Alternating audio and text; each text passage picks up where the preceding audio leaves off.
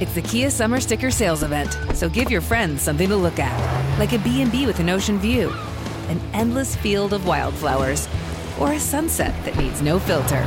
Make this a summer to share and save with a capable Kia SUV or powerful sedan. See your local Kia dealer or visit kia.com to learn more. Kia, movement that inspires.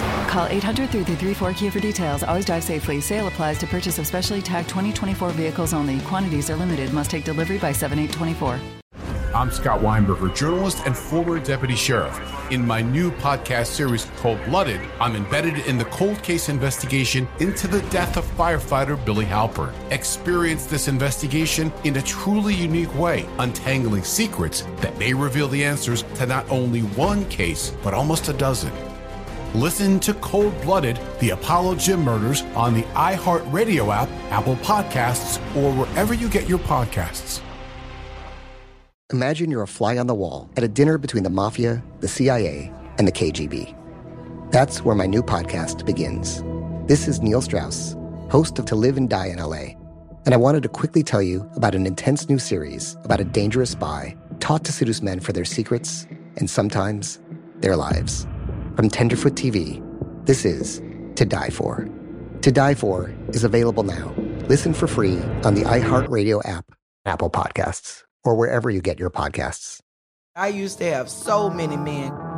How this beguiling woman in her 50s She looked like a million bucks. scams a bunch of famous athletes out of untold fortunes. Nearly $10 million was all gone. It's just unbelievable. Hide your money in your old rich man because she is on the prowl. Listen to Queen of the Con, Season 5, The Athlete Whisperer, on the iHeartRadio app, Apple Podcasts, or wherever you get your podcasts. From UFOs to psychic powers and government conspiracies, history is riddled with unexplained events. You can turn back now or learn the stuff they don't want you to know. A production of iHeartRadio's How Stuff Works.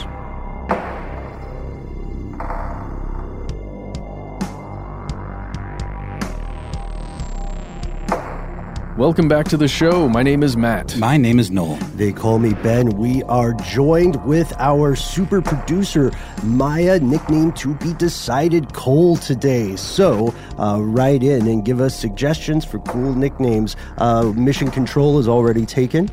Paul is on an adventure, will return soon. Most importantly, you are you, you are here, and that makes this stuff they don't want you to know. Quick question, folks, as you are listening today. What are you looking at? What do you often do when you're listening to a podcast? Uh, a lot of our fellow listeners have written in to say, I listen to stuff they don't want you to know when I'm exercising or when I'm when Doing else? housework. Sure, yeah. When I'm in the middle of another smash and grab. or on a crime spree. We're kidding. Don't don't do crime Don't do sprees. Yeah. A, a lot of it is about people doing hobbies. Whatever their hobby is at their Mm-hmm. home, they're listening to a podcast. Uh, ben and I, off of mic, just had a discussion about us working or on a computer or playing a video game, even with on mute while listening to podcasts. Sure. But what do your eyes do while you're busying your ears with us? Wow, yeah. I after doing some research on this, I actually started wearing sunglasses uh, in the studio, at least for today's episode.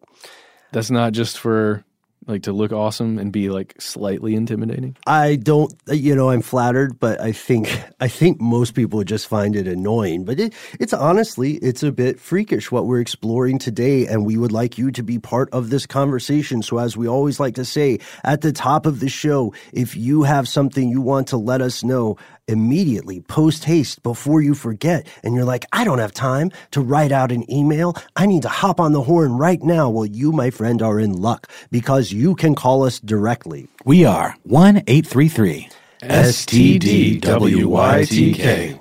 Yes, that's our number. Call in right now. Leave a message. Tell us anything you want. You have three minutes. And remember, if you do not wish to be identified on air, that's all jolly good. Just explicitly tell us that. Or if you just want to tell us something and you don't want it to go on air at all, tell us that too. Or you know, use one of those voice disguisers that serial killers use. That's entirely up to you and It's not on all your dime. Serial killers. Wh- whatever. you That's know. profiling. That's fair. That's fair. Uh, here's a thing uh, we never mentioned at the top of the show that I would like to today. If you would be so kind, please leave us a review on whatever podcast platform of choice allows you to do so. Uh, preferably Apple Podcasts, I think is what they're calling it these days. Say something nice. It helps with the algorithm. It uh, helps raise the profile of the show. And honestly, considering how many people listen to the show, the number of reviews we have is a travesty. So help us with that. Yes, vote your conscience, please. So before you heard our uh, our weird voices coming coming through your ear holes, you probably heard an ad. Maybe it was a promotion for one of our many new podcasts. Maybe it was some some offer to go to a website like Great Courses or something like that. A long time ago, years and years back, Matt, you and I had an unsuccessful experiment. We've had many Ah, experiments. yes. You remember this, right? Yes, I do. Years ago, we decided when we were looking at big data and advertising in general in these our modern days to try and count every single ad we saw in the space of one day. And we failed. Yeah. Because eventually you just give up. I lost count after 200. Yeah. Yeah, and and I remember we had lengthy discussion about what constitutes an ad. Right. Is a logo like just a singular logo without any other words or a picture that represents a company? Is that an ad? I would argue yes. I think so too. And in that case, we I mean we we weren't even counting correctly because there were so many of those that we encounter every day. Although the nature of who pays for the ad or how the ad is distributed probably should be on the table. Because if I have an Adidas hoodie, I paid money for that Adidas hoodie because I think it's cool, but it's also technically an ad for Adidas. And they didn't Yeah. buy it though. I paid them for the privilege of wearing their ad. Right. You paid them for the privilege of advertising for them. That's right. So congrats. Mm-hmm. That's why I usually that's why I, I usually am adverse to many brands, but uh, but you know that's the nature of the beast, right? People Mhm. like those identifiers. Ads are not necessarily a terrible thing. It would be ridiculous for us to argue that on this show, right? Because there will be an ad here at some point.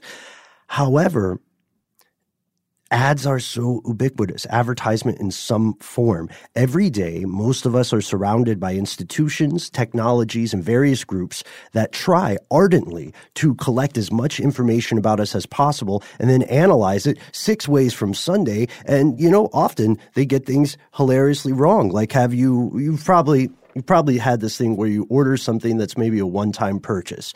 You get like a toilet seat replacement or whatever. And then the next thing you know, for a week or two, you're inundated with these ads for toilet seats. Like you're some kind of regular toilet seat enthusiast. Like you're some sort of addict. And Facebook is thinking, well, if we just keep showing them the ad, like what are they going to do? Are they going to say, ah, just one more? Oh, I'll man. treat myself, I guess. This guy's on a custom toilet seat kick right now. We really got to flood him while the while the iron's hot. Or you buy a car and they're like, you know what? This person who just bought a Corvette needs three more Corvettes. Yeah, just wait until you till you have a child, Ben. Uh, one day you're going to have a child. I can I can foresee it. I've, I've had a prophecy, and when you have a child, you realize just how many ads are thrown at you about having a baby. Yeah, and it gets pretty invasive, right? There are not as many privacy safeguards as one would expect when it comes to the world of data aggregation. We always talk about the famous and completely true, by the way, folks, story about Target predicting a pregnancy Yeah. in such a way that surprised the parents of the expecting mother. At times, advertising now, especially in the digital space, can feel close to telepathy or an attempt at it, mm-hmm. but it's it's not quite there yet. And that is what today's episode is about in large part. So here are the facts. It's no secret that advertisers are infamous for their relentless pursuit to learn everything they can about you, no matter who you are, in the hopes of selling you something at some point. Yeah, but there's this one one thing that's always eluded all of their efforts and all of these companies and how much time and money they've spent on this. And it is your physical bodily reaction to everything that they're doing, to the ads that they're putting in front of your face, to to the um, how bright, how dark, like what color, all of these things. They cannot tell precisely how you're reacting in real time. Which, just to give you a sense of the, the stakes here and how much uh, information these organizations would like to collect, if you had, for some reason, I'm not making fun of anybody, if you had, for some reason, a physical reaction where you had like a little anxiety fart every time you saw something, yeah. they would want to know that. sure. Yes, yes, yes. Just so. Well, that was one. That was one. Uh, the there's not really a limit for data collectors. There's not a moment where they would say, "Well, this is too much. This Yeah. we're getting a little weird." Uh, right now, whether there is, whether we're talking billboards or banners or you know ads on your phone or your freemium game or whatever you're playing, uh, advertisers have always had to rely on other indicators to see whether they could grab someone's attention. So they know, for instance, um, in a YouTube ad or something where you have five seconds before you can click. Yeah. Right. They know that you are doing something during those five seconds, but are you paying attention to the ad or are you, you know, like, oh, I'm going to, I don't know, drink soda?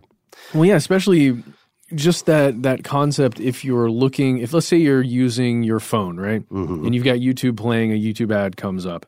How are they going to know if you're actually looking at that ad or just looking somewhere else while it's playing, or even putting your phone down? Right. Now there are ways on on most smartphones to tell if you've put it down, if you've turned the screen off, if you've clicked. They definitely know if you've done anything like that. But as of right now, nobody is well. At least oh god we're about to get into it but go for it. nobody's using the camera to actually look at you while you're looking at it. Officially. Officially. Officially. There are there are hacks aplenty and who reads their terms of service? You know what i mean? Who does? Uh, I, I had a, an old friend professor uh, at a local university here who was a, a graphic design guy and he was working on a project to make terms of service and those uh, agreements Yeah. more readable. Oh, like a, a really cool thing that automatically sorted the stuff you should be concerned about and popped it up at the top. uh, that's really great and Yeah. nice and cool His funding was pulled. oh Yeah, there's just not an incentive for it. Yeah. So here's a little experiment that we found in Slate, and I want to want you to think about this just for a moment. Don't do this if you're driving. Uh, if you're in the middle of like your MMA training or whatever, Yeah, just yeah. wait wait till you have a safe place to sit down. oh wait and i've got an idea if you can find a mirror mm-hmm. look into that mirror while we read off this uh, this list Oh, interesting. Isn't this interesting? Because Oh, it's a little really different. Good. Yeah. It's, we're mixing the senses here in the reaction, but we just want to see if you notice anything. Okay, so consider for a moment, mirrors at the ready, the following list. Republican, Abortion. Democrat, future, Afghanistan. healthcare, same sex marriage. Now we've tried, I think, all of us to just say these as straight as we can, just like say the word without th- without trying to add too much to it. Um, but we want to know if you've noticed that there was was there any reaction in your face when you heard any of those words? maybe a dilation of the pupils at one point, right? Or a narrowing. Uh, maybe your eyes flicked in one direction or another. Did you notice a, a blink that ordinarily would have passed you by? There is a tremendous, profound, enormous amount of information reflected in the way you just read that list. If you if you read it written down, or if you're watching your own reactions, honestly, we don't know exactly how it's going to be if you just hear it um, precisely, but uh, for certain there was some kind of reaction. Well, sound's a tremendously powerful thing. I learned a cool fact about sound. This is a total tangent. Okay. Is it okay? So uh, this came to us from Will Pearson, a friend of the show and a host of our podcast, Part Time Genius. Uh, Will kicked a, a couple studies to us that showed sound can affect your experiences in subconscious ways they don't that you are not going to be aware of if you are eating for instance stale pringles potato chips and someone is playing the sounds of some crunchy thing Yes. then your brain will believe that the chips themselves are fresh and not stale. And this is it's so easy to affect people's sensory input but here's what happened when you if you read those words that we just intoned uh, then you may notice that your eyes paused for a fraction of a second on certain words. And this this is definitely true for most of us because we put in some phrases that could be considered oppositional, right? Mhm. Democrat, Republican, same-sex marriage, etc. Uh, these these things can be divisive for some people in the U.S.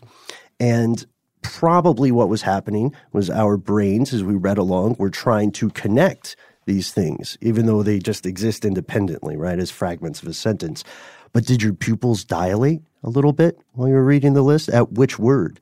You know, did you blink at a different rate? Did you backtrack to reread any words? And if so, which ones, when, and how long?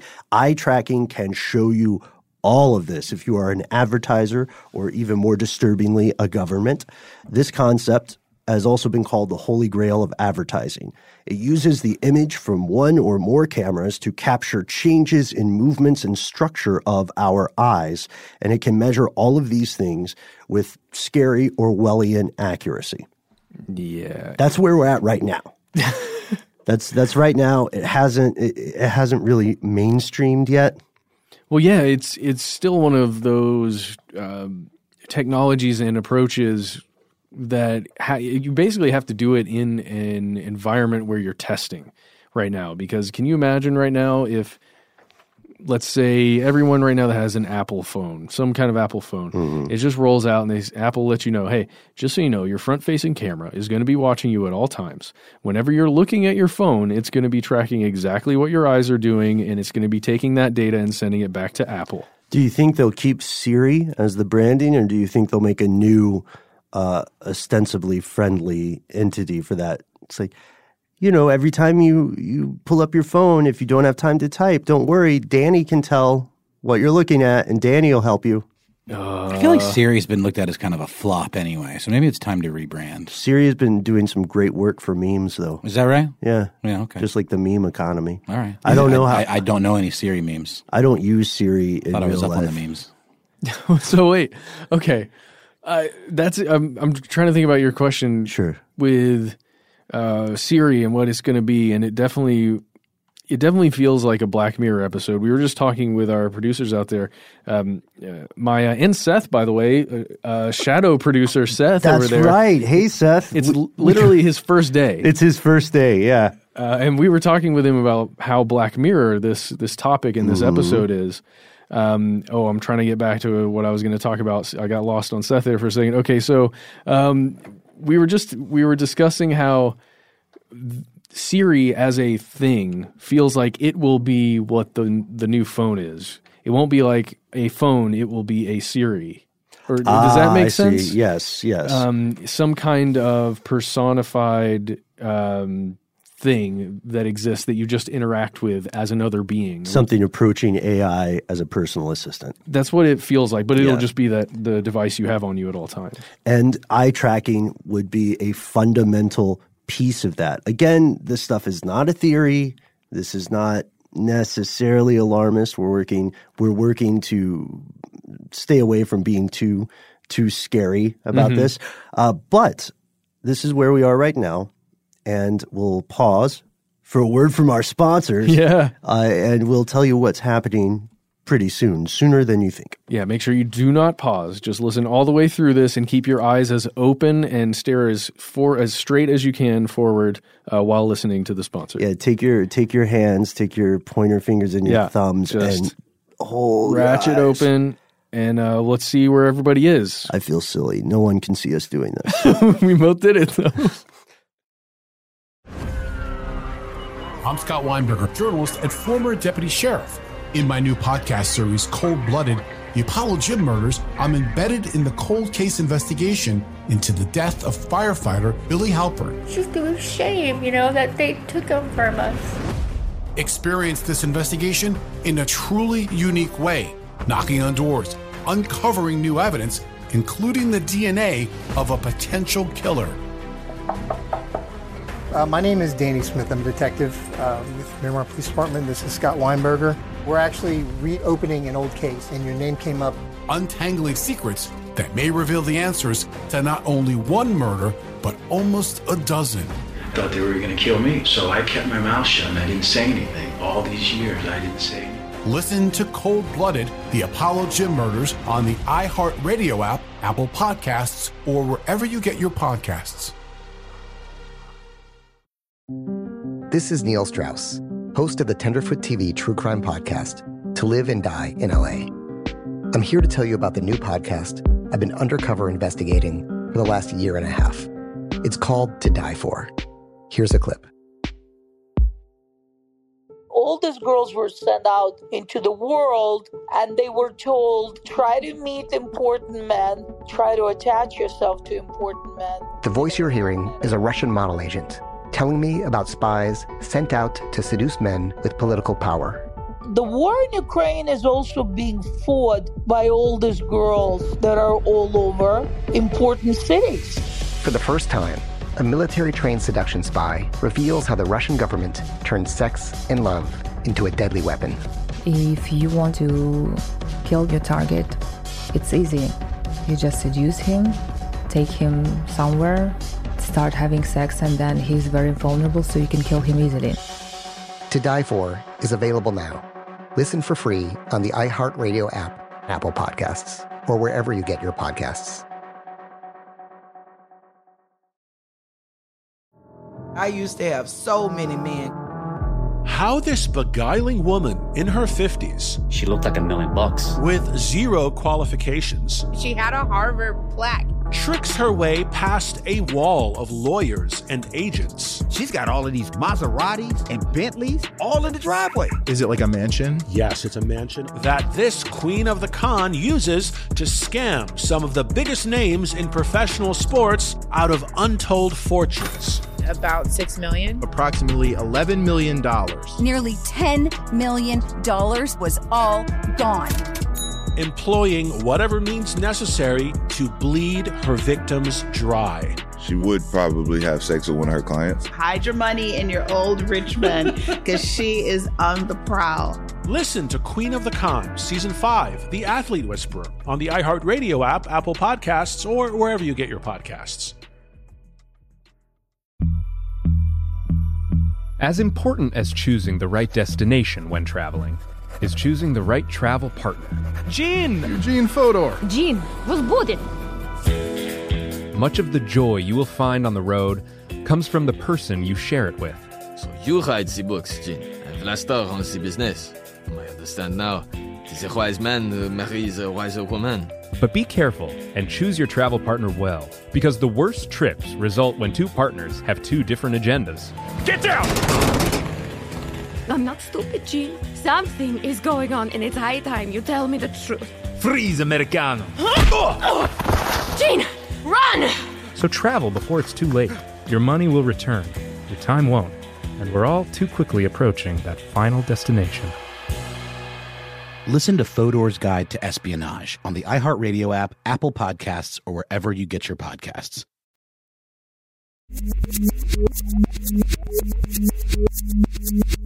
We're back. And before we vilify eye tracking, which, you know, honestly, I, I am totally down to do, uh, we should mention that it's not an inherently evil or bad thing, right? There are some advantages. Yeah, so um, for folks who are into this technology, um, there is an enormous benefit for people who have disabilities, or, for example, uh, the creation of immersive games.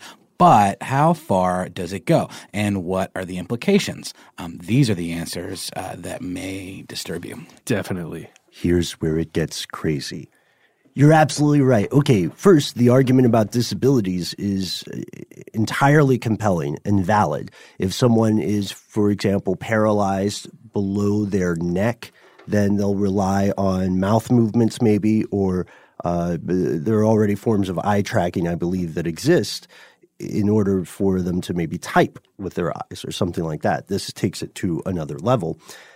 And it could be of tremendous and significant benefit to to these people. It also is, as you said, Noel, it, it's probably great for VR games. Oh, yeah. I haven't tried it, but It, it could be incredible instead of having to move Yeah, your your head. neck, right? Yeah. Yeah. it would make a lot of sense. also I just don't I don't plan to. I wear sunglasses all the time, but it's not because the lights are too bright. It's because I already in real life don't want people to know where I'm looking. You know what I mean? I I- can't yeah. handle taking that to a digital realm. It's all good, man. Well, here we are. Right now, eye tracking seem like a a lovely, nice convenience, but the implications are far-reaching and to many deeply disturbing and uh, uh, deeply concerning at the very least. And Mhm. we're always really careful to separate our opinions from the facts. So I will say it. We always try to be very explicit about this. It is my opinion that this is a bad thing. And I, I'm glad to I'm glad to defend why if Okay. because usually the three of us are on the same page, but if there's a disagreement, I'm glad to I, I'm glad to hear. I want to be persuaded that this is overall a good thing. I don't buy it. Okay, well, I'm going to go into it as though just for funsies that I believe that it's the greatest thing ever, Mhm. and we have to institute it just to make sure that we know everything about you that we need to know. That we need to know. Yes, Ah. we, all of us. Right. Well, first things first, as we said, this isn't theoretical. It is happening. There is virtually no government oversight.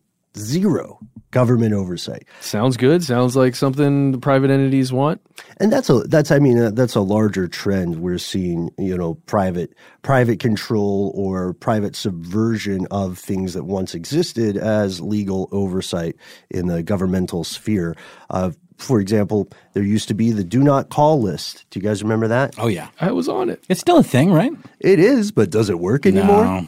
No, I guess it doesn't, does it? I mean, I've had people who, you know, when you call and it's a human, that's the problem though, right? Now more more often than not it's a robot. So you mm. can't really yell at a robot and say, put me on your do not call list, right? Yeah, exactly. Right. And we have to ask ourselves does the do not call list still exist? I mean, things are, these kinds of intrusions are becoming more and more frequent and more and more invasive. And really, private industry is, is leading the charge. Apple has filed a patent for a three dimensional eye tracking user interface.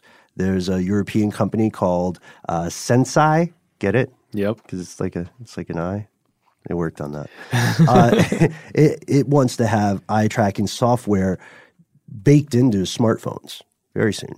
And as this stuff becomes increasingly deployed in your laptops, in your tablets, in your phones, and your TVs that in have your- cameras, in your freezer, in your smart refrigerator, yeah, uh, this will open a new front in the debate over privacy as it stands now. Privacy is very much an endangered species. Yeah. We talked about it as a good thing with respect to virtual reality, game playing, or whatever, however else you're going to be using VR or AR glasses, like the old Google Glass or some of the new prototypes that are coming out. Um, eye tracking will pretty much in the near future enable all these companies to collect your most intimate and I mean, for the most part, subconscious or unconscious responses to the entire world around you, any and all stimuli.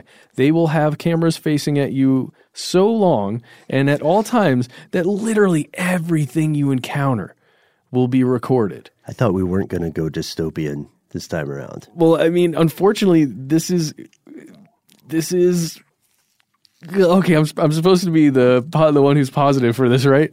I'm Sure. not going to have any kind of uh, existential breakdown right now about this. It's fine. Um, I'll do it. We can switch sides if you want. Can we switch sides? Sure. Okay. sure. Okay. Okay. Here. Uh, let's see. Let me take a swing at this Okay. on the positive side. All right. So, eye tracking technology. My position now is that it's great. Okay. It is superb. It's uh, it's top notch uh, because it helps advertising become more effective. Okay. And- so I'm only going to see the ads that really do pertain or interest to me. Right. So you're looking at your phone or you're looking at your tablet or your laptop and advertisers receive this feedback that say, "Oh, Matt Frederick's eyes lingered for a few seconds on an advertisement, but then he didn't click on it. So how does he really feel about, you know, toilet seats or Corvettes? Uh, how did Matt's eyes move as he looked at an ad? What did he look at first? Should we prioritize that in the future, right? Should we bring the Corvette more in the forefront? Okay. Are there certain words, phrases, or topics that are uh, that are things Matt Frederick loves, or are there things that are super like turnoffs for him? Like whenever he sees something that mentions Velcro, he's like, "Screw this! Burn the system down! I'm going outside." Yeah, or pickled okra. Like, get out of here. Get out of here with Just that. Just don't even put that on my phone. So then this means that successive ad campaigns will be more tailored to you. The argument on paper is probably something like they're more organic or they're integrated or that wait, I'm going back to my real side. Hang on. Yeah, yeah, yeah. or they're they're uh, less invasive because it's something that you are predispositioned to show an interest in. Okay. All right. Well, I'm I'm coming back on your side now. So when when companies are trying to figure out what kinds of stories we want to hear about, what kinds of movies and television should be produced, they can think about all of these different things in a giant cloud of words and phrases that they can mix together and make me the stories that I want to see. That's great. And the way they're able to do this is through the collection and preservation, the hoarding, and be fair to say, of the data they collect from the, again, largely unconscious movement of your eyes and largely uncontrollable. So we're talking about millions of people's eyeball footprints, for lack of a better word, and then hundreds, probably thousands of companies in, a, in the near to mid future who will collect this across the digital ecosystem. What will they do with all that information? Whatever they want.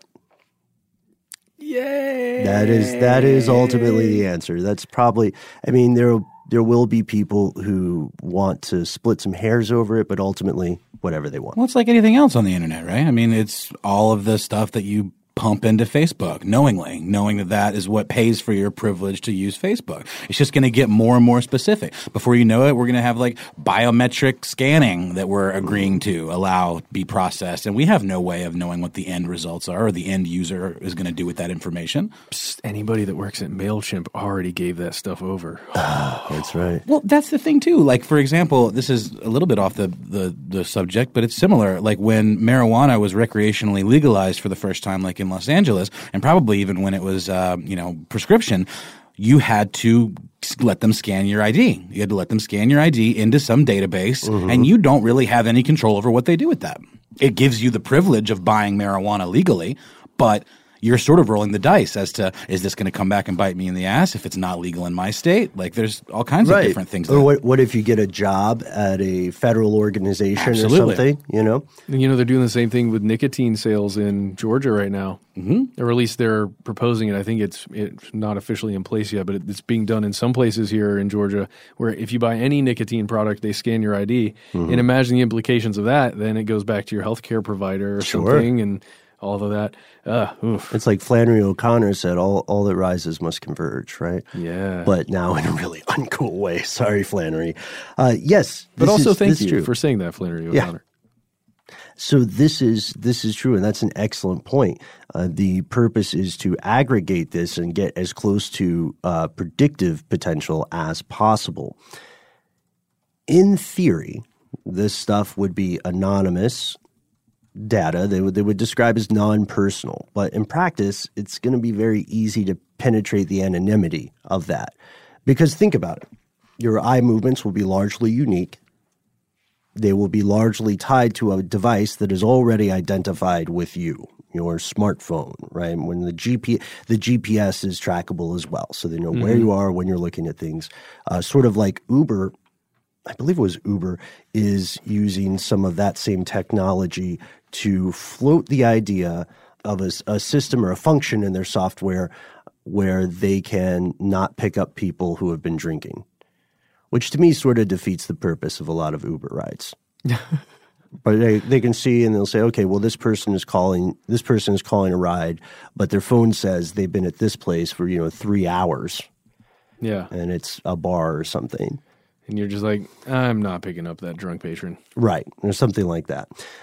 But again, that's what Uber drivers and Uber customers have signed on for. I'm just saying there's a lot that we can get from phones and these other similar devices uh, that you might not suspect. And now this is going to this is going to kick it up to an entirely new level.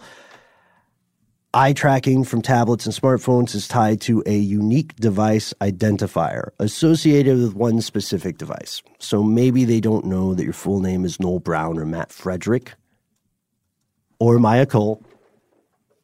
but, but but they they will know that it is you know uh, an AT and T iPhone 6s or whatever, and they'll know where it is, and they'll know where it is. So because this ties into location tracking information, it can also tie to the locations that you show up at all the time, right? Most of these studies are being on this eye tracking stuff are being conducted in closed environments, but the technology is already it's already been out there. What we're telling you about is not just happening; it already happened all those rumors that you've been reading about uh, regarding Facebook's microphone being on or something like Mm-hmm. that, uh, it's quite possible that you already unknowingly have an app or some piece of software on some electronic device that is trying to do something like this with your eyes. Yeah, and you know, just as Ben said, when we come back after this quick sponsor break, we're going to talk about how towards the end there how this is this is literally like one tiny cut, right? Of the thousand cuts that we're giving ourselves that will eventually bring about uh, the gray goo. Gray goose? I'm just kidding. The uh, don't worry. I, I I'm just I'm just saying that um, the machines will be taking over really soon, and eye tracking is just one tiny part. Uh, here's our sponsor. I'm Scott Weinberger, journalist and former deputy sheriff. In my new podcast series, Cold Blooded The Apollo Gym Murders, I'm embedded in the cold case investigation into the death of firefighter Billy Halpern. It's just a shame, you know, that they took him from us. Experience this investigation in a truly unique way, knocking on doors, uncovering new evidence, including the DNA of a potential killer. Uh, my name is Danny Smith. I'm a detective uh, with Miramar Police Department. This is Scott Weinberger. We're actually reopening an old case, and your name came up. Untangling secrets that may reveal the answers to not only one murder, but almost a dozen. thought they were going to kill me, so I kept my mouth shut and I didn't say anything. All these years, I didn't say anything. Listen to Cold Blooded, the Apollo Gym Murders on the iHeartRadio app, Apple Podcasts, or wherever you get your podcasts. This is Neil Strauss, host of the Tenderfoot TV true crime podcast, To Live and Die in LA. I'm here to tell you about the new podcast I've been undercover investigating for the last year and a half. It's called To Die For. Here's a clip. all these girls were sent out into the world and they were told try to meet important men try to attach yourself to important men The voice you're hearing is a Russian model agent telling me about spies sent out to seduce men with political power. the war in ukraine is also being fought by all these girls that are all over important cities For the first time, a military trained seduction spy reveals how the Russian government turned sex and love into a deadly weapon. If you want to kill your target, it's easy.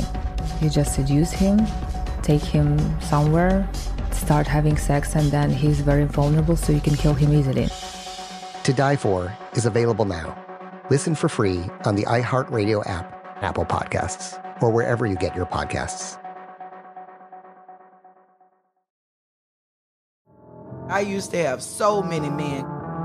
How this beguiling woman in her 50s, She looked like a million bucks. with zero qualifications, She had a Harvard plaque. Tricks her way past a wall of lawyers and agents. She's got all of these Maseratis and Bentleys all in the driveway. Is it like a mansion? Yes, it's a mansion that this queen of the con uses to scam some of the biggest names in professional sports out of untold fortunes. About six million. Approximately $11 million.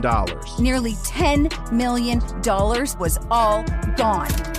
Employing whatever means necessary to bleed her victims dry. She would probably have sex with one of her clients. Hide your money in your old rich man because she is on the prowl. Listen to Queen of the Con, Season 5, The Athlete Whisperer, on the iHeartRadio app, Apple Podcasts, or wherever you get your podcasts.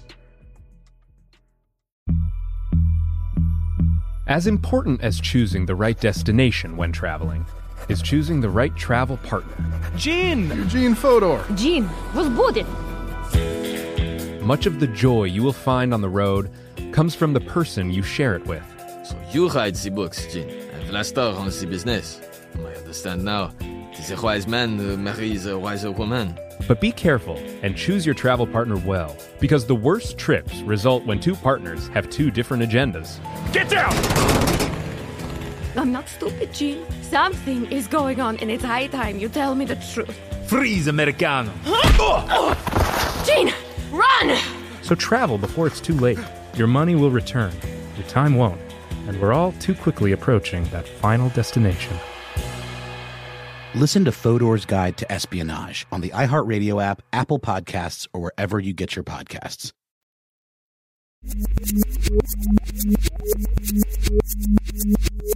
The singularity, right? That's it. Yeah, nanobots. Oh, we're talking about premium vodka here, gents.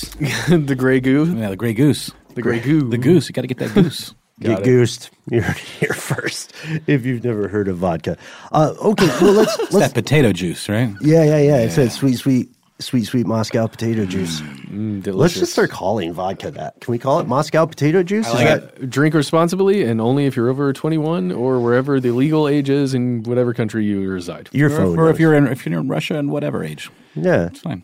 Or don't drink alcohol. That's also a thing you That's can do. the thing. You Cranberry juice. You can just eat the potato. I feel like we helped a lot of people with that. I think we did too. That's good. That Good. should be a shirt, though. I like that. You can just eat the potato. Hey guys, where did where did your eyes go when when we just started talking about potatoes and vodka and all that stuff? Where what did what happened to your eyes? we we need to uh, know. Send us your your metrics, please. wow. Oh, please feel free to not do that.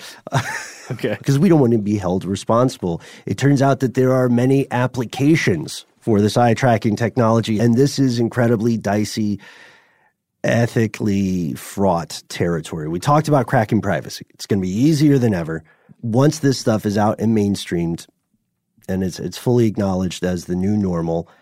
You're just going to have to treat everything you do as though it is a matter of public record, at least Yeah. online. But there's another more troubling thing I would I would argue, which is the concept of pre-crime. Remember Minority Report? yes. Yes, this could that this could happen. As a matter of fact, it is happening. That's the thing that I keep trying to emphasize here. Is that the gray goo you're talking about? The the goo that the precogs are floating around in? That's it. Is it? No, no. I was talking about the uh, nano, essentially just the nano. Um, Nanobots functioning as like the philosopher's stone, right? You, it's transformative. Exactly. You can it can create whatever it wants, but it could also just cover the earth if it continues to replicate uh, without any controller. Where's the goo? It's like a gray substance, like a gooey substance of nanobots that It- just. Oh, I It's a. They thought just- project They kind of now. flow. Yeah. I get it. Uh-huh. It's not real yet. yet. but uh, we do know that. Oh wait, we have to do my. When did Minority Report come out? Are we past the statute? 99? Okay, Early 2000? so we're solid. But anyway, spoiler alert. Here be spoilers after the countdown. Three, two, one. 2002. Spoilers. so, so a Minority Report, and we've all seen this film. In case you haven't seen it, uh, Tom Cruise uh, attempts to act as a, as a member of law enforcement in the near future in a pre-crime division. Uh, and the way that the pre-crime works is the precognitive triplets that you you mentioned earlier, right, Noel? They they have these dreams while they float in this pool, and their dreams are inscribed on these little wooden balls. Yeah, I think so. I think so. And then Tom Cruise reads them and uh, and then attempts to stop a crime before it occurs. Yeah. Right now, that's still kind of sci-fi, but not as sci-fi as you might think. All the while manipulating things on kind of a, a holographic touchscreen. Yeah, like a which is- haptic. which is largely the way we use tablets and stuff now. That's sort of pre uh, precogged, you know, our use of touchscreens. There we go. Yeah. So where where are we at in real life with pre-crime? Yes, it is a thing. We have to recognize that although companies and private organizations will take the brunt of criticism for this, law enforcement and security will have big roles to play. And this becomes very dangerous when we talk about uh, more harsh nation states. Researchers in the US and the UK have mapped the correlation between blink rates, pupil dilation, and deceptive statements already, right? Yeah. Uh, this is like a polygraph if a polygraph actually worked. So the Department of Homeland Security has already been developing a pre crime program aimed at identifying criminals before they act. Yikes. Seth. Yeah, Seth. we knew it before you even got in the room, buddy. We're totally joking, of course. Seth is Yes. wonderful, although we have only met him for the first time today. That's true, but I feel a connection. I'm having like a Cloud Atlas moment. You seem okay, really yeah. cool. I see him out there. He's, he's Yeah. looking okay. Yeah, yeah. Maya Uh, Maya solid the whole time, I can tell.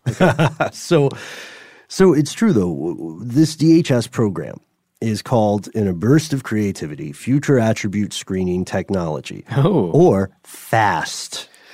Huh? That was for you. Hey, thanks, man. you know I'm a I'm a real acronym buff. So, what is FAST? What does it do?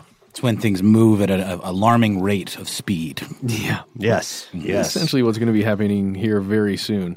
But uh, yeah, this program is, is designed to take images, analyze them, um, specifically at airport security checkpoints. which is already being instituted. Those facial scans. Have you guys seen them? If you if you travel uh, fairly often, as as we do here, uh, then you'll notice they've become sort of the way that Sesame Credit was originally instituted. It was Yeah. opt in, and now it's mandatory. Yeah. And it's just to literally scan your face and your eyes and what they're doing as you're going through the airport and through the security process and all the other things just to see if are they doing any kind of weird movement? Is there any kind of like what's your what is your eye position and your gaze at any given time? What are you staring at? Are you looking at the security guards? Are you looking at this certain bag? Are you giving off any kind of facial expressions that would seem suspicious? Are you just uh, are you Why are you why are you breathing so heavy? Were you running? that's it. Is your heart rate elevated right now? Why is your heart rate up so high? It's just the the dogs that are walking past right now, checking everybody's Right. bags. Right. It's fine. So this is a very controversial application of this because yes, we could say that this has the potential to prevent crime and save lives, right? For instance, America has a tremendous ongoing and tragic problem with mass shootings which occur at a at a cartoonish and fundamentally offensive rate, one being too many. Yeah. Well, so in theory, like if there were cameras set up in the way that could do eye tracking in a public space, and someone was being what one might describe as shifty, Sure. as in darting their eyes around at a at a weird, you know, mm-hmm. kind of clip, that might be a flag. Right. So that's the question. Could this prevent those sorts of tragedies?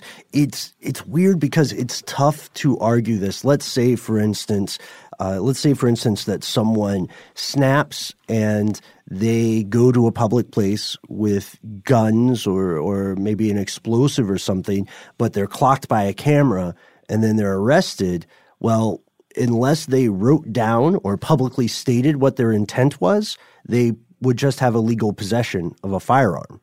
You know what I mean? And so, how can we prove what would have happened would have happened? That's why pre-crime doesn't work, right? Not yet. Yeah. it basically amounts to depriving someone of due process. That's a good point. Yeah, yeah, and the the the technology always outpaces the legislation. It's something that we see time and time and time again. But the effects go beyond the computer screen as well. Researchers are testing a new product called Sideways. And Sideways can track what products catch your attention on the shelves in a local brick and mortar store. I have seen this. Really, at a grocery store or something? Uh, I don't know if it's this particular like sideways TM version, Mhm. but where there will be a, a camera set up in a specific aisle where you know it looks as though it could just be for security purposes to check and see maybe if you're in a grocery store and there's a security camera right next to um, some of the the medications or something, well, maybe a hot ticket item that's expensive and small, right? Okay. But I swear to you, it's got not only is the camera set set up there, it's got the display right there, and it says it's recording while it's doing it. And again, it could be just CCTV, Mhm. but why would you not take something like that and then be uh, looking at how people like are uh, their eyes and how they're looking at things and how they're uh, reacting. Because as a security officer, you could probably uh, ascertain whether something wrong is going on Mm-hmm. by using the same things DHS is doing. Um, why would Kroger? Oh, sorry, I said it. Why would Kroger or Publix or one of these other big companies not be uh, working with some advertising company to have data on that stuff? Absolutely. Yeah. The overhead investment is just pinto beans in comparison to, you know, the the possible profit potential. And is that the kind of thing you would have to opt out of, or could you even opt out of it if you didn't even know what was going on? Right. right. Where's the informed consent? Yeah, You're in the store. You're in the store, but that could be one of those things where it's like, okay, let's say I go to a music festival and there are signs saying, by the very fact that you are putting yourself in this environment, you are uh, de facto consenting to be filmed. Right. Right. Right. Which maybe doesn't hold up in court. I don't know. That's it, not, it does in public. Uh, like if if we're walking down the street. is it someone- public though if it's a gated thing that you paid know. money to go into? You know what I mean? Yeah, I guess it's up to them then. Right. I just I just wonder how this would work. Obviously, we're not there yet, but I think this is, begs the question of like, Mm-hmm. how uh, responsible do these companies have to be to let people know that this is going on? This kind of data collection is going on. Cough, cough, not very. Cough. cough. yeah, they do. I mean, there's not. Again, there's not too much oversight. At least, like, let's go back to this sideways or stuff like sideways. So you walk up to the uh, the item. Let's see, you're you're deciding between uh, the store brand. We have cereal at home type of cereal. Yeah. Or maybe you're gonna splurge and get, the Kashi. Yeah, get the kashi. there you go. You're like, I earned it. I earned this fiber or whatever. that's your. That's how you party. Uh, Mhm. You're that person. And uh, the grocery store has the system that will look at not just what you ended up getting, but will tell us a little bit about the decision process you went through, the de- what's called the decision tree that led you to Kashi, right? And from that, you will probably have uh, some sort of linked contact avenue, right? You'll get more, even if you even if you don't sign up for the whatever Kroger app or Yeah. something, you'll you'll be able to get targeted ads through Instagram, for instance. And it, eye tracking is going to be huge for Instagram what kind of stuff can people learn about you from your eye movements? This is where this is where things become very dangerous possibly fatal and we'll explain why. So it shows not just what you're focusing on but the order of operations that you mm-hmm. use when thinking through a visual a visual stimulus. Both where you tend to look in general like does this person tend to do you read the captions first or something which nobody does uh, or what you tend to look at and look for specifically right Are you just looking at the price? Is that how you're shopping? Right. Are you looking at the name brand? hmm Is the appearance of a certain thing or keyword more likely to sway you toward uh, buying something? Is a bright color standing out to the majority of people who walk up to this section of the store? Does someone just have to slap Tom Cruise's face on anything and you will buy it?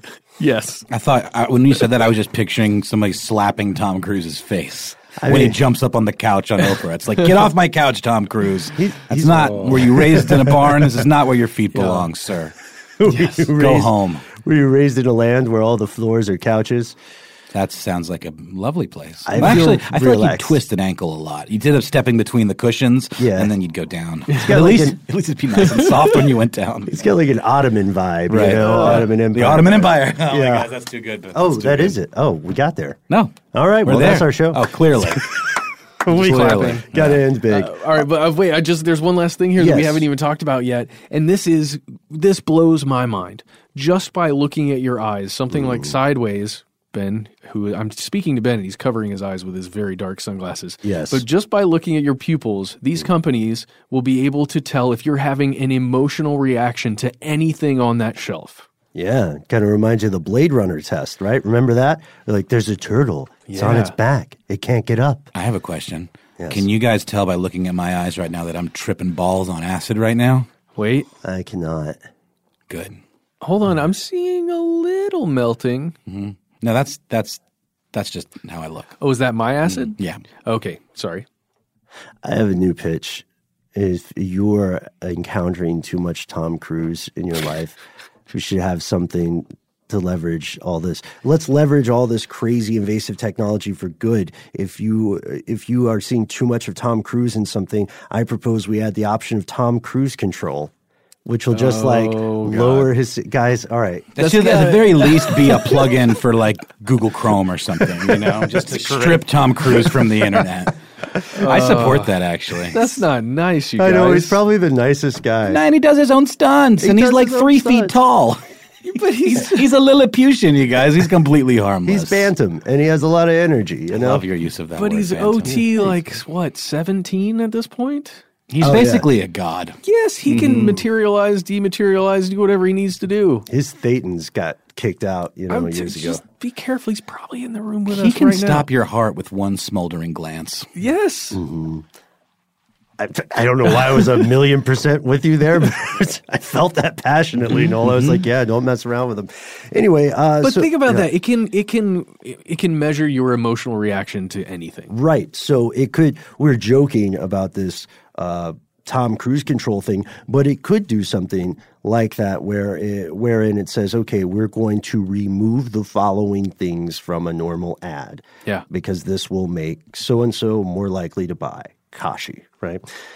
There's, this is the really dangerous part. Yeah, here it comes. Yeah, not just the emotional reaction, but uh, multiple studies confirm that someone's sexual orientation can be very easily discerned from observing their eye movements when uh, exposed to certain images. So, Or at least their overall attraction, right? Right, right, exactly. And this seems to be proven across virtually every every kind of orientation one might imagine. Mhm. It seems that the rules for our eyes apply across the board. Yes. This is dangerous because in some countries it is a crime to have certain sexual orientations, right? Uh, and Well, in the ideologies of certain groups. and the uh, ideologies of certain groups. and you think about power and how it can change hands and all these things. Mhm. It's a pretty terrifying technology. Right, especially when you consider that not too long ago in various countries across the world, uh, for instance, being attracted to people the, the the same sex was an automatic prison sentence, if not effectively a death sentence. Yeah. Right. And that still remains in places across uh, the world today. So imagine that you're flying in to this country, you know, going on vacation. Just name a country. I don't want to pick on any specific one. And then you are stopped at customs, which is normal. They look at your passport. They may have a connection with Five Eyes or Interpol to make sure you're not an international taffy thief or whatever. And then they deny you entry because of some kind of test or facial scan or some data they had from you literally just walking in. Yeah, walking in or looking at people on Instagram or something or on Facebook or whatever, what Or- have you. Or maybe on the displays on the plane that you rode in on. Insidious, I like it. Yeah. Uh, also, also maybe just uh, data collected from the TV you're watching that is also watching you. Yeah. Which is the best place to put these things, TVs and phones. Yep. So this means that someone without their informed consent could suffer legal consequences for something that is not a crime in their home country, right? Or something that really isn't other people's business, if we're being honest. Hmm. So this leads us to our conclusion for today, which is really opening the door to more questions. At what price convenience? You know what I mean? Yeah. Uh, what are the advantages? Are you for this? Are you against it? Or as we say in the South, are you for it or against it? If so, why? And if you are one of those people who accepts the argument that uh, if you're not doing anything wrong, you don't have anything to hide. If you're one of those people who's on that side, we would love to hear from you. We'd love to hear your reasoning why. Maybe this is a necessary evil to some of us. Maybe the benefits ultimately outweigh the disadvantages, right? Either way, no matter how how you feel about it, if you're 100% on board, 100% on, opposed, it's happening. Yeah. It doesn't matter. It's kind of like not liking the weather. The weather doesn't care what you think about it. And the companies pursuing this eye tracking, um, eye, eye tracking technology, don't really care what you think about it either. The the money got too good. And the potential is there. It's Pandora's jar. The lid has been unscrewed, and that lid only it doesn't go back up. Well, that's you're correct, Ben. Um, well, well, here's what you may be thinking because this is certainly a thought I had. I'm sitting here with a cell phone that has the front the front facing camera covered by a just a terrible looking piece of duct tape, but that's just how I roll because I'm, you know, like you listening out there, I'm aware of some of these things. Um, you may think, well, what I'll do is I'll just cover all the cameras that I'm aware of that I can, and that way nobody will be able to tell what my eyes are doing, at least in my own home, right? Wherever Mhm. I reside. Um, Because the only other solution is to wear sunglasses all the time, and uh, people don't, you know, people think something's up.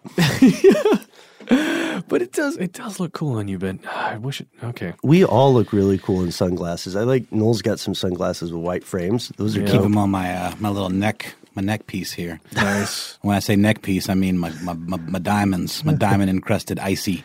I see it piece. I like it because it, it, it's kind of like a tie analog. Well, the way it you know? catches the light too, you know, Mhm. it, it, it really catches the eye and the light. Well, and in this instance, I can see myself in your chest, which is an Mhm, odd mhm. feeling. Yeah, it's And- important. It's sort of a power move, really. Yeah. And Matt, you look like a cop with with your glasses. Oh, really? You have like these aviators, right? No, they're just the old school sunglasses. Who is that guy then?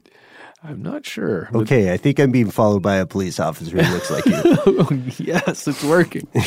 Finally, the dream. But yeah, this stuff this stuff is happening, and it is tempting to think that there are um, more low tech solutions. Like, hey guys, stop freaking out. Just put some tape over your camera. No problem. Which obviously we do, but that is not going to work in the future. No. Right. Uh, Apple also had a patent application, as well as other technology companies, uh, to have display screens that include thousands of tiny image sensors built into the screen itself. Yeah. So if you are looking at the screen, it would be looking at you. I was about to say, you look into the abyss, the abyss looks back at you, my friends. Here's the here's the crazy part. This filing, this patent that Apple filed that for, do you know what year it was from, Noel? Can you want to take a guess? No. It was uh, a display 1993. 2004. Wow. But seriously though, think about when the iPhone came out. Think about like how often we've been using phones since then and the technology behind it. Apple filed a patent for that in 2004. Well, okay. I never thought I would say this on this show. But in Apple's defense, a lot of times technology companies just file a patent Yeah. as kind of a way of calling shotgun. No, totally. I get that. I totally Or they that. file patents to suppress technology. or the government does that a which has bunch. actually happened. God, we're just we keep saying the government, and, and that's my bad. Specifically, the U.S. government. Yeah, heavy G. Uh, it, it is true that there is a there is a law on the books uh, wherein if you file for a patent that is considered to be a threat to national security, you will lose your patent. It will become property of the U.S. government. It will be removed. You automatically get a gag order preventing you from ever speaking about what happened. Yeah, it can also happen if the government already has a secret patent for one of those things. Oh yeah, secret patents. That's so that's cheating. I get it. Yeah. I would do the same thing in their position. But anyhow, uh, anyhow, here we are. This stuff is not being suppressed. This is proliferating, spreading like wildfire to a cell phone near you. So the question is, what what next? What to do? Do we fight against this uh, this new way of aggregating data? I mean, have you ever been reading something online and thought, wow, it's crazy that I can have my own thought about this and it still be private. The last sacrosanct thing in the human experience now is just the mind. That's Mhm. it. You know, I I think what's going to happen and it's already starting to occur a little bit, but I believe companies will begin to thrive that specifically are their their goal in creating products is to subvert this kind of tracking and this kind of uh, surveillance. And, and again, you can.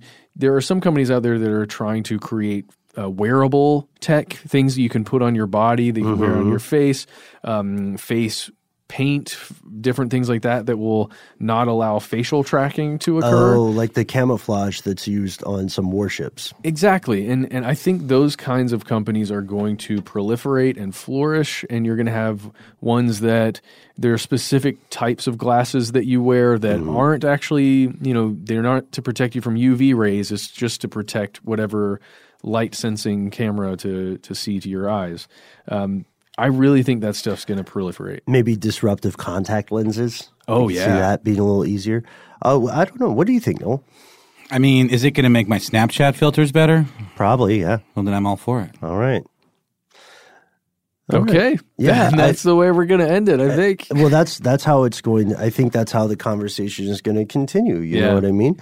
Uh, because right now, here where this show is based in the United States, there doesn't seem to be an immediate threat posed by this.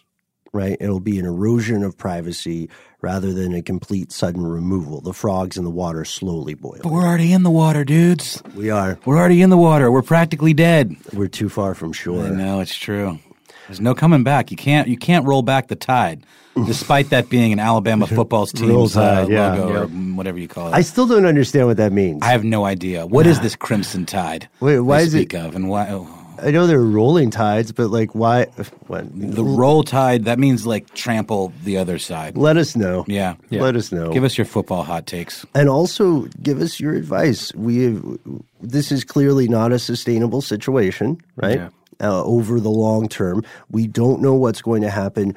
What advice do you have for your fellow listeners? What is your take? Is this something people should be concerned about, especially in countries where their involuntary reactions can lead to their imprisonment, uh, their physical abuse, or their death? Is this just alarmist? Is this a thing that'll be a flash in the pan and then disappear in the news cycle? What happens when that Black Mirror episode really does come true, where if you're not looking at the ad, uh, it Oh, yeah. pauses and you can't proceed? Uh, that's what Seth was talking about earlier. What's your Um, favorite Snapchat filter? The kitties? do you like the puppy one where you stick your tongue out and then the puppy tongue comes out? How do they do that? I don't know. Right. Let It's- us know. Write to us.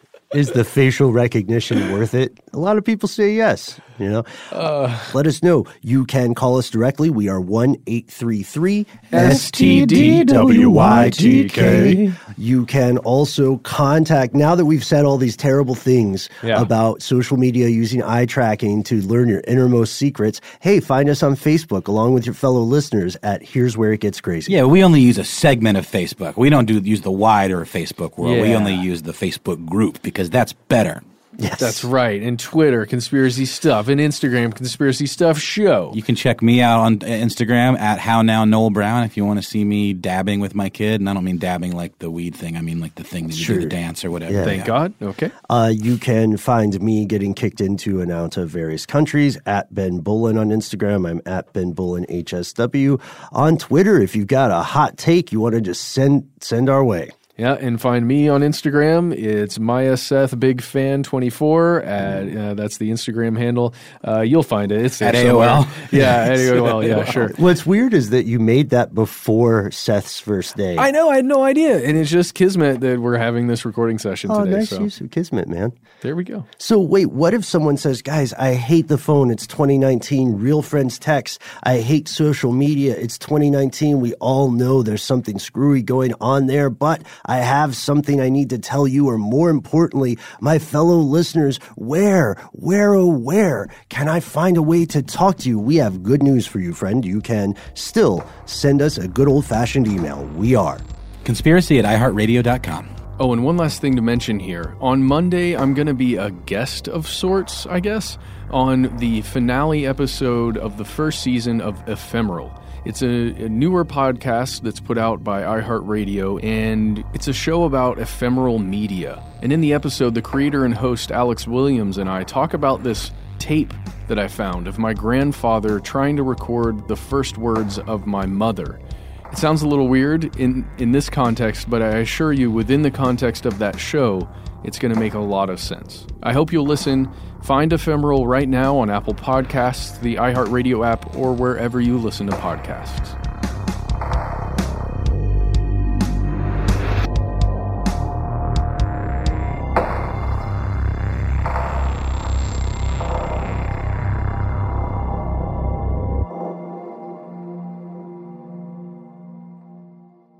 Stuff They Don't Want You to Know is a production of iHeartRadio's How Stuff Works. For more podcasts from iHeartRadio, visit the iHeartRadio app, Apple Podcasts, or wherever you listen to your favorite shows.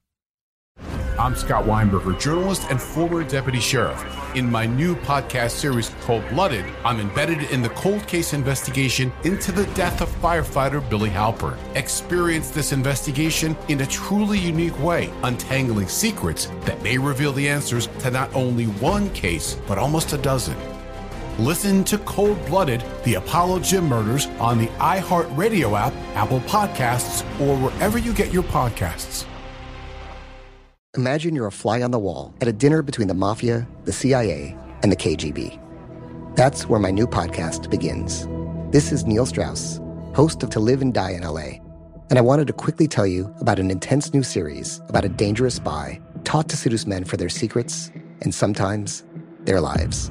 From Tenderfoot TV, this is To Die For. To Die For is available now. Listen for free on the iHeartRadio app, Apple Podcasts, or wherever you get your podcasts.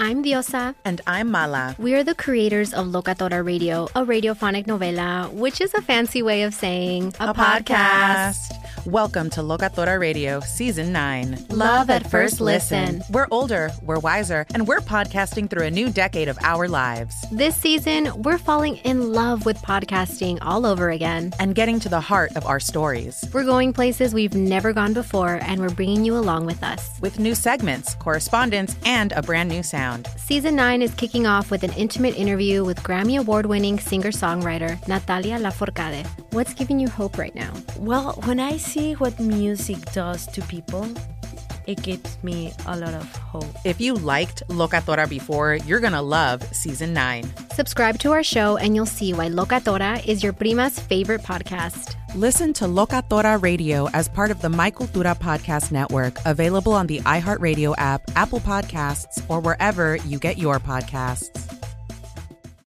As important as choosing the right destination when traveling is choosing the right travel partner. Gene! Gene Fodor! Gene, was good!